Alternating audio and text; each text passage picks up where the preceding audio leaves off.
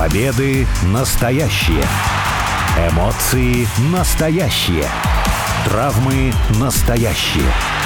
А все остальное по сценарию.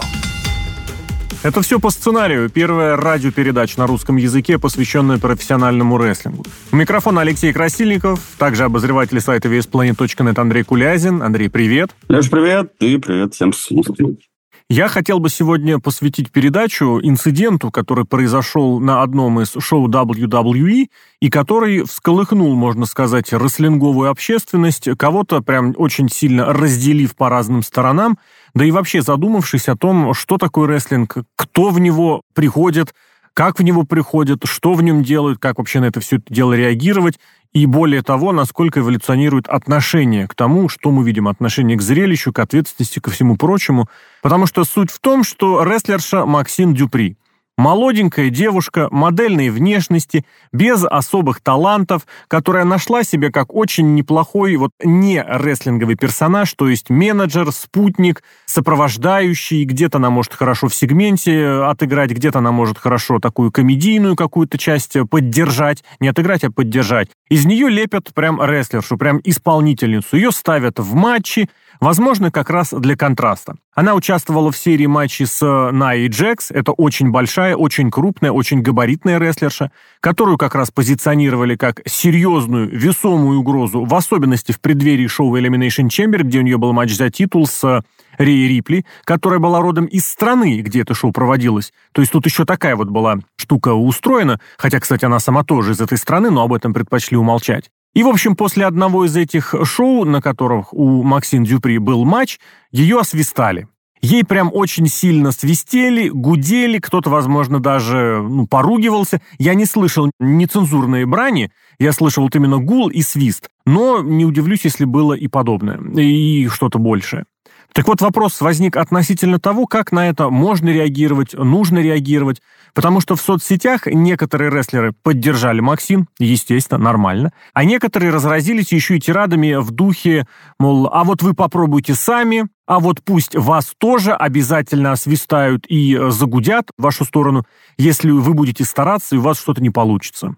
Ну и возник вопрос, вообще зритель должен об этом задуматься, зритель, который купил билеты, а зритель, который заплатил за мероприятие и увидел, ну давайте еще раз, будем честны, не самое талантливое зрелище. Вот у тебя какое отношение непосредственно к этому инциденту? Давай о нем сначала поговорим. Ну, к самому инциденту у меня отношение как бы стандартное, не первый раз и не последний, когда рестлеров освистывают, когда им не нравится. Правда, обычно это касалось э, неких других ситуаций, так сказать, моральных, которые происходили. Тут касается уже самого рестлинга. Ну, это показывает, что зрителю надоело, когда занимаются люди не своим делом. Надоело, когда им пытаются впихнуть, ну, откровенно плохой продукт, и в целом я даже немного рад этому, потому что, может, за счет этого у руководства компании наконец-то придет осознание, что все, конечно, прекрасно, но в ринге тоже с людьми работать надо. Кстати, конкретно Максин и ее защиты в первую очередь, да, ее свистали, но это логично. Люди выполняют плохо свою работу. Тут в качестве зрителей как раз-таки это та оценивающая структура точно так же и в любом другом спорте, когда команда играет плохо, когда спортсмен выступает плохо, будь то индивидуальный вид спорта, например, его также будут освистывать даже его поклонники. Вот это очень Поэтому... хороший действительно вопрос ты начинаешь сразу, прежде, преждевременно, на мой взгляд, все-таки поднимать, mm-hmm. о том, что мы вообще можем ожидать и как мы в последнее время воспринимаем рестлеров. Потому что, ну, я никогда не скрывал. Мне не нравится именно исполнительский уровень, мне не нравится то, что демонстрируют э, некоторые сегодняшние звезды, которые прям позиционируются как звезды, которых очень сильно расхваливают, которых очень сильно пиарят. Я никогда не упущу возможность, э, никогда не примену, раскритиковать что-то, что того заслуживает. Но это мой принцип. Если есть что-то, что нужно похвалить, нужно хвалить. Если есть что-то, что нужно критиковать, надо критиковать, потому что иначе, ну как, иначе это глупо. Но огромная россыпь рестлеров в последнее время, в особенности после 2018 года, когда состоялось шоу Evolution, где вот позиционировалось, что посмотрите, мы провели женское шоу, полностью женские персонажи на нем только были, судьи, анонсеры, Слушай, комментаторы тоже, по-моему, если я правильно помню, были в значительной части девушки. Участницы, естественно. И после этого, ну как-то, ты знаешь, вот этот принцип, если девушка выходит на ринг, значит, по умолчанию ты должен замолчать, смотреть и уважать. Я не очень этого понимаю, потому что, как минимум, это минимизирует таланты других. Потому что есть рестлерши, безусловно, талантливые, Шарлотт Бейли, та же Рия Рипли, кстати, например, обладает значительной долей таланта, как бы его сейчас не превозносили над той гранью, над той планкой, которая все-таки у нее есть. И параллельно появляются, ну, очень много. Шотцы, Лив Морган, Ники Кросс, про Максин Дюпри мы говорим меньше, просто потому что она на ринге выступает меньше. Но в отношении очень и тех, кого я перечислил, и некоторых других, ты слышишь, что ты должен, ты обязан их уважать. Почему? Ну это же девушки, они же стараются. Я не знаю, почему я должен по умолчанию их уважать. Э, в данной ситуации, ну, наверное, действительно было что-то выдающееся, что-то заходящее за определенные рамки и границы. Но вот правда, в каком настроении, в каком состоянии можно и нужно выпускать рестлершу на ринг для того, чтобы было это нормально? Зритель что сейчас хочет? Потому что мы на примере Elimination Chamber увидели, что зрителю достаточно бренда, букв WWE. Все, что привезут, они посмотрят. Почему? Но они хотят это увидеть. Кстати, потому что знают, э, что в следующий раз WWE к ним приедет не так близко. Вот этот фактор, он не убивает ли вообще начисто понятие таланта, понятие чего угодно, потому что ну, вам привезли бренд, вам привезли цирк, радуйтесь всему, что мы вам привезли. Ты очень много вопросов в один так задал, и вот если разбирать по частям, сначала про то, что хочет зритель, мы с тобой даже на спутнике уже неоднократно повторяли, зритель в первую очередь хочет качественно прописанных сюжетов, и вот это отсутствие онного может привести к тому, что даже в таких отдаленных районах, как Австралия, в европейских регионах, э, все равно интерес будет падать. Пока приезд ну, редкие... Здесь немножечко не та ситуация. Сейчас как раз интерес растет. И как раз-таки та ситуация, что зритель, который приходит в зал, он хочет быть развлеченным. Ну, я говорю про потенциал, а опять же, ты вот так вот тоже опять меня прерываешь, а, потому что вот как раз идея была в том, то, что развлечения они от неудачных выступлений, они не получат, они получат какой-то испанский стыд скорее. Не согласен. Они посмотрят ну... на свою любимую звезду, они, возможно, ей холопнут э, по, ли, по лицу. Прошу прощения. Они увидят свою любимую звезду, они отобьют ей пятюню, они покажут ей плакат, возможно, она им подмигнет, они будут безумно довольны. Я очень хорошо помню, я пришел на шоу WWE, которые приезжали в Москву, я был абсолютно доволен всем. Мне абсолютно на пятом месте было, какой рестлинг они показывают, потому что я зарядился атмосферой, я посмотрел рестлинг в компании таких же, как и я, и мне абсолютно все равно было и на сюжеты, и на прочее. Вот я тебе честно скажу, ну не абсолютно, но это было далеко ну, не на главном месте. Леша, ты прекрасно понимаю, благо ты сам был на том же самом шоу, и эмоции более чем понятны. Но я же тебе говорю про то, что если на дистанцию мы берем, здесь сейчас, понятно, это работает так, но если ты руководишь крупной компанией, ты должен думать долгую. А в долгую неподготовленные выступления. И вообще главная эта проблема сейчас, вот э, той же Максим Дюпри, тех же Шотцы и прочих, то, что у нас сейчас эра не профессионалов, а любителей. Эра фанатов. Эра фанатов, которые ринг, дорвались, да. угу. дорвались до ринга. И это самая главная проблема. А люди, которые руководят, не совсем понимают их способности. Мы прекрасно знаем, ну, такое именно отрицательное у нас уже Тайсон Кит появилась на Висипланете, то есть э, человек, который работает с женскими матчами, не понимая, на что способны сами женщины. И вот у меня абсолютное ощущение, что конкретно с Максин это та самая ситуация. Они ожидали то, что она уже подготовлена, то, что сможет выполнить все, что угодно. Максин как бы показывает то, что она больше не рестлер, действительно, а просто менеджер. Вот как менеджер она чувствует себя органично. Зачем ее использовать в ринге, непонятно никому. Ну, вот здесь небольшое резюме, подводя по всей этой ситуации. Тот матч, ну, я бы не сказал, что он чем-то прям выдающимся плохим был. Я фрагменты определенные подсмотрел, которые очевидцы выкладывали в соцсети. Ничего такого сверхотвратительного не было. Но реакцию вместе с тем это вызвало. Реакцию отрицательную, это было очевидно. И здесь очень много действительно разных слоев. И давай, наверное, вот сейчас как раз поговорим о том, что должно быть у рестлера за спиной в резюме для того, чтобы можно было выйти на ринг э, и ни у кого вопросов не возникло.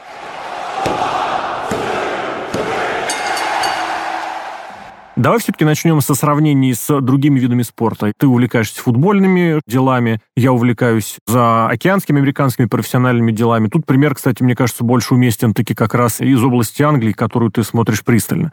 Потому что буквально на днях, за несколько дней до записи непосредственно этой передачи, футбольный клуб «Ливерпуль» вышел на кубковый матч, в котором участвовали практически одни выпускники Академии, там, по-моему, 10 человек их насчитали, и значительная их доля была моложе 21 года. За несколько дней до того они играли финальный матч другого кубкового соревнования, и там тоже решающую роль сыграли вот молодые ребята, там 20-21-летние, кто-то вообще моложе был, тинейджеры голы забивают, прессингуют, то есть все нормально. И ты понимаешь, что это не та ситуация, где вышли подростки, вот эти тинейджеры, и ты на них просто посмотришь, они проиграют там 18-1, и ты такой, ну они же старались. Кстати, у Ливерпуля подобное было несколько лет назад. Основной состав поехал, если я правильно помню, на чемпионат мира клубный, а молодежь вышла играть один из внутренних турниров. И как бы проиграли, им предъявили, мол, что это вообще, просто махнули рукой на этот турнир. Здесь совершенно другая ситуация. Если игрок вышел, его оценивают по полной. То же самое в хоккее и в баскетболе. Если молодой игрок вызывается в основной состав, если он играет, к нему предъявляют все те же вопросы, имеется в виду игровые. Естественно, его поддержат, естественно, с него будет какой-то определенный там спрос, и никто не будет за ошибку его сразу отправлять, э, не знаю, на пенсию. Но вместе с тем за результат тоже будут спрашивать. Или все-таки нет? Как оно сейчас в профессиональном спорте? Спрашивают очень сильно фанаты любой команды так было, так есть, так будет всегда. Фанат все-таки, да, конечно, они жаждут развлечения, они жаждут наслаждения игрой, но в первую очередь фанаты хотят видеть результаты от своей команды, особенно если это топ-клуб. WWE – это топ-лига. Будем поэтому судить по топ-клубам. Ливерпуль, Ман-Сити, Ман-Юнайтед, если говорить про Англию конкретно. И будут спрашивать всегда по максимуму, неважно. Но я все-таки приведу на мой любимый Манчестер Юнайтед, неважно, Амари Форсенты, который не сыграл ни одного матча за основную команду, или Маркус Решман, который уже стал главной звездой. Ты должен показывать свой максимум и соответствовать критериям своей команды. С Ливерпулем отличный пример, но если говорить про то, как, э, собственно, рестлеры могут появляться в компании, когда они готовы. Все-таки с э, командным видом спорта, с футболом, с хоккеем это намного-намного проще, как мне кажется, потому что там ты тренируешься с самого детства. Там у тебя путь конкретно намеченный, и дорожка протоптана, дорожка понятная. Там дальше вопрос, доберешься ты до этого уровня или не доберешься до этого уровня. Там, собственно, две развилки. Не доберешься, ты отправишься в лигу пониже, в команду послабее уровнем и так далее. Это что в футболе, что в хоккее, например. Мой любимый также торпеда Нижегородский. У нас состав очень молодой у нашей команды. Но все фактически там из «Чайки» очень большая часть, которая в прошлом году выиграла кубок. Ну, они показали уровень, они могут остались. То, что они могут э, конкурировать даже за кубок Гагарина. Те, кто не могут, уехали в команды послабее, в «Адмирал», в «Амур» и так далее. Хороший действительно пример здесь. Но я бы, знаешь, две вещи уточнил, потому что во-первых, есть такое понятие, как ожидание, и, наверное, тут нужно к этому приводить, потому что если есть ожидания высокие, то тогда, естественно, все, что ниже, будет восприниматься негативно, даже если результат-то будет неплохой. Ну вот я хочу, чтобы, не знаю, победили 5-0, чтобы выиграли 8 игр подряд, а побеждают всего 1-0, натужненько, из 8 игр выиграли 6, остальные там две ничьи один раз проиграли, ты понимаешь, ну результат в целом неплохой, но у меня-то ожидания были выше, в рестлинге абсолютно то же самое. Если задать планку ожиданий очень серьезную и будет ниже, то как бы получай многие скандалы и неприятные реакции. А вот если ожиданий нет никаких, тогда и реакция будет по большей части положительная. Я просто возвращаюсь не первый раз к этой ситуации, к этому слову, что в рестлинге у фанатов, у зрителей вообще напрочь убили ожидания. Потому что если тебе что-то привозят, если тебе показывают какой-то контент, ты обязан по умолчанию это любить. Почему?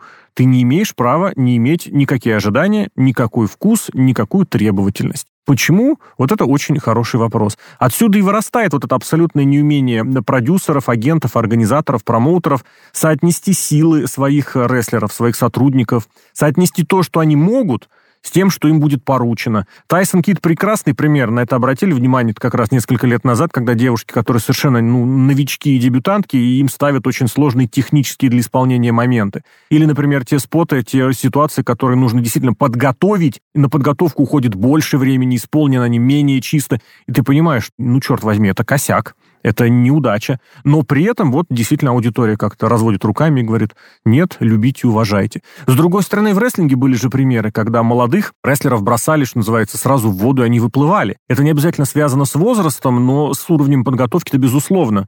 Рок, Рокки Майвия, который вышел в 96-м году, вначале его освистали до безумия, его ненавидели все, потому что он был плох, он никому не нравился. Он собрался, он пересобрался, я бы даже сказал, вдруг немножечко сменил образ, прочувствовал свои силы, где он силен, и уже через полтора года это был ключевой персонаж, который творил историю. В Японии Казучика Акада такой появился. Его тоже фактически бросили в воду. Он был новеньким тогда для японской публики. За спинами был очень неудачный вояж, гастроли, экскурсия это называется в Японии. В японской традиции в Соединенные Штаты, в TNA он абсолютно провалился. А тут в него поверили, ему дали титул, и он вдруг как бы подтвердил все это. Он продолжил э, выступать на высочайшем уровне, продолжил проводить матчи классные, и он действительно в рестлинг принес очень много. То есть все-таки в рестлинге тоже на это обращают внимание, но я бы все-таки здесь акцентировал основное внимание именно на слово «ожидания». И, к сожалению, я вот в очередной раз констатирую, в рестлинге этим ожиданиям сегодня совсем не место.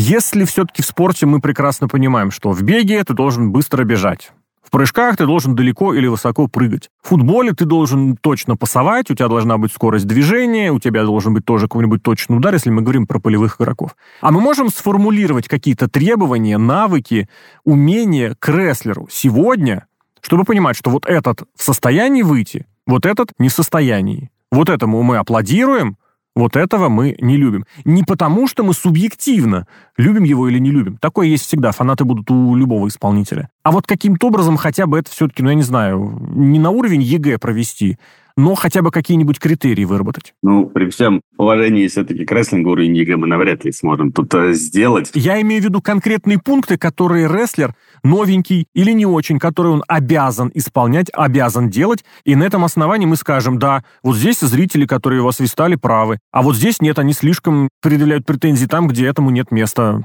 Касательно оценки рестлеров, ну, она тут у каждого разная. Ты понимаешь, э, кто-то может быть великолепен на микрофоне и посредственно в ринге. Майк Мизанин, Миз, построил великолепную карьеру чисто на своей харизме. Он же в ринге всегда был слабым. Вот от и до. Ну, Но... С чем сравнивать? С ожиданиями, опять же, обрати внимание. Смотри, если ты смотришь матч Миза, не имея никаких ожиданий, ты прям покиваешь головой. Матч его против Гюнтера, вспомни, вот, который был буквально несколько месяцев назад. С другой стороны, наоборот, если ты на него вешаешь чемпионский титул, и ты ожидаешь от него каких-то, не знаю, пятизвездочников, ну, естественно, он тебя разочарует, естественно, ты потом будешь ругать его на весь интернет. Поэтому тут такое. А с той точки зрения, что он аккуратный исполнитель, свою небольшую базу он всегда исполнит хорошо, он не нанесет травмы, он не травмируется сам, там зритель будет развлечен. Какие вопросы? Прием, кстати, у него креативный, вот этот строук его, как он правильно называется, по-мизовски, он проводит э, абсолютно хорошо. Да-да-да, скал крашинг финал. Скал крашинг финале. Ну, ты вот как раз подвел э, к моей идее а? в том, что главное, чтобы рестлер мог развлекать зрителя. Чтобы когда мы смотрели матч, мы смотрели сегмент, мы смотрели бой, противостояние, мы понимали, мы были заинтересованы.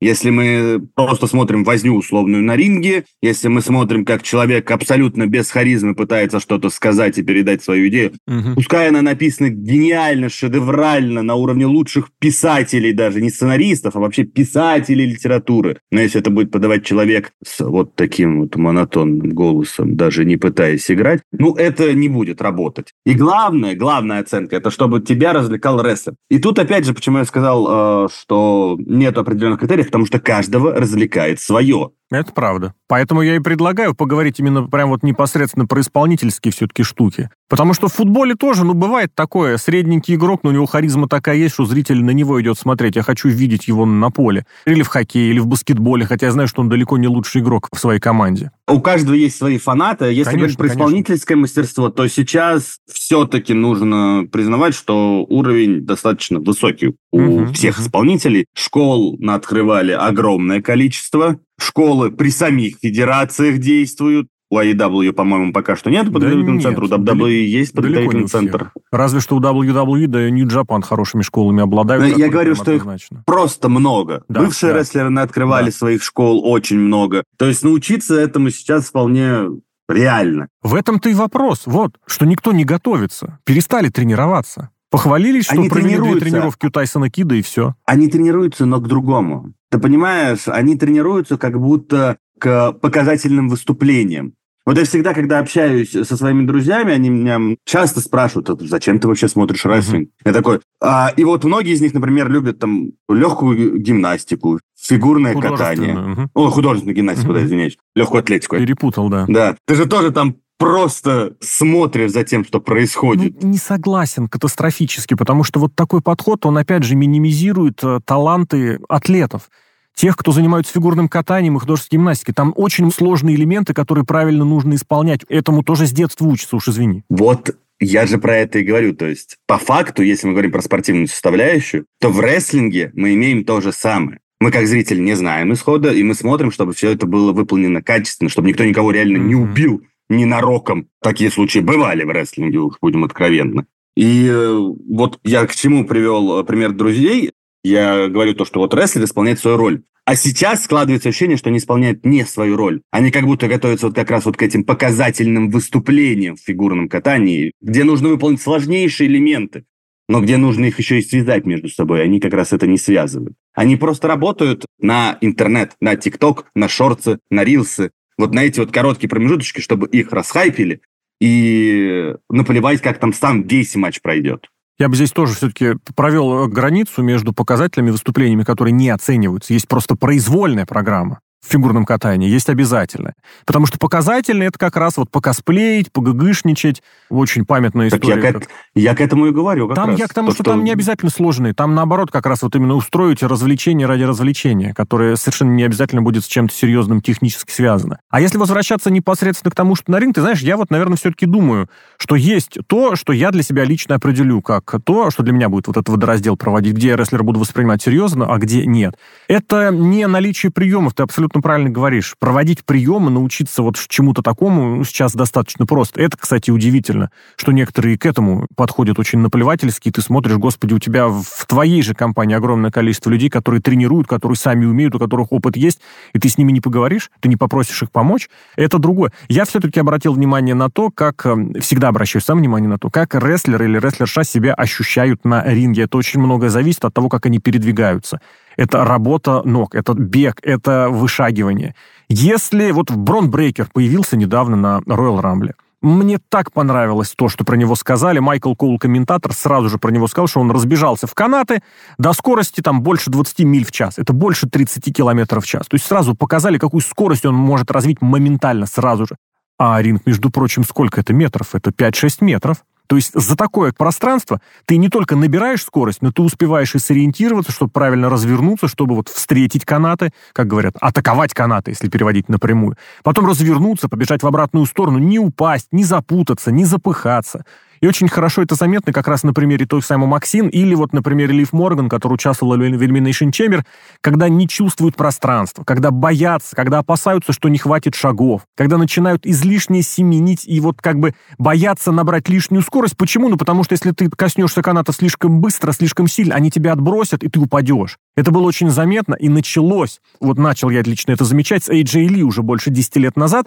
Это вот, ну или Келли Келли еще дальше. Келли Келли, Это да. вот фирменная штука, когда разбегаются в канаты, а канаты не двигаются. То есть видно, что рестлер или рестлерша опасаются этих эхсаний и прям затормаживают.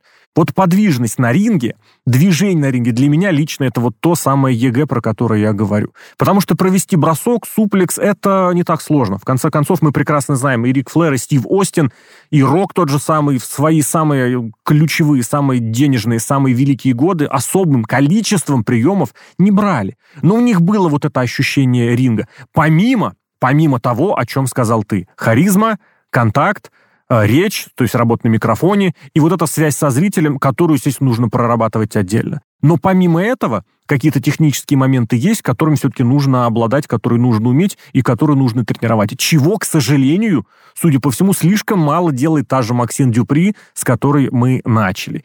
Отдельно, конечно, можно говорить про реакцию на то, как она выступила, про реакцию на, на зрителей, про реакцию на реакцию зрителей. Об этом, наверное, стоит какой-нибудь отдельный подкаст или передачу запишуть. Я думаю, мы это сделаем в ближайшее время. Ну а прямо сейчас у технической составляющей того, что рестлера делает рестлером, и чего хочет видеть зритель, побеседовали Андрей Кулязин и Алексей Красильников. Андрей, благодарю. Спасибо всем. Пока.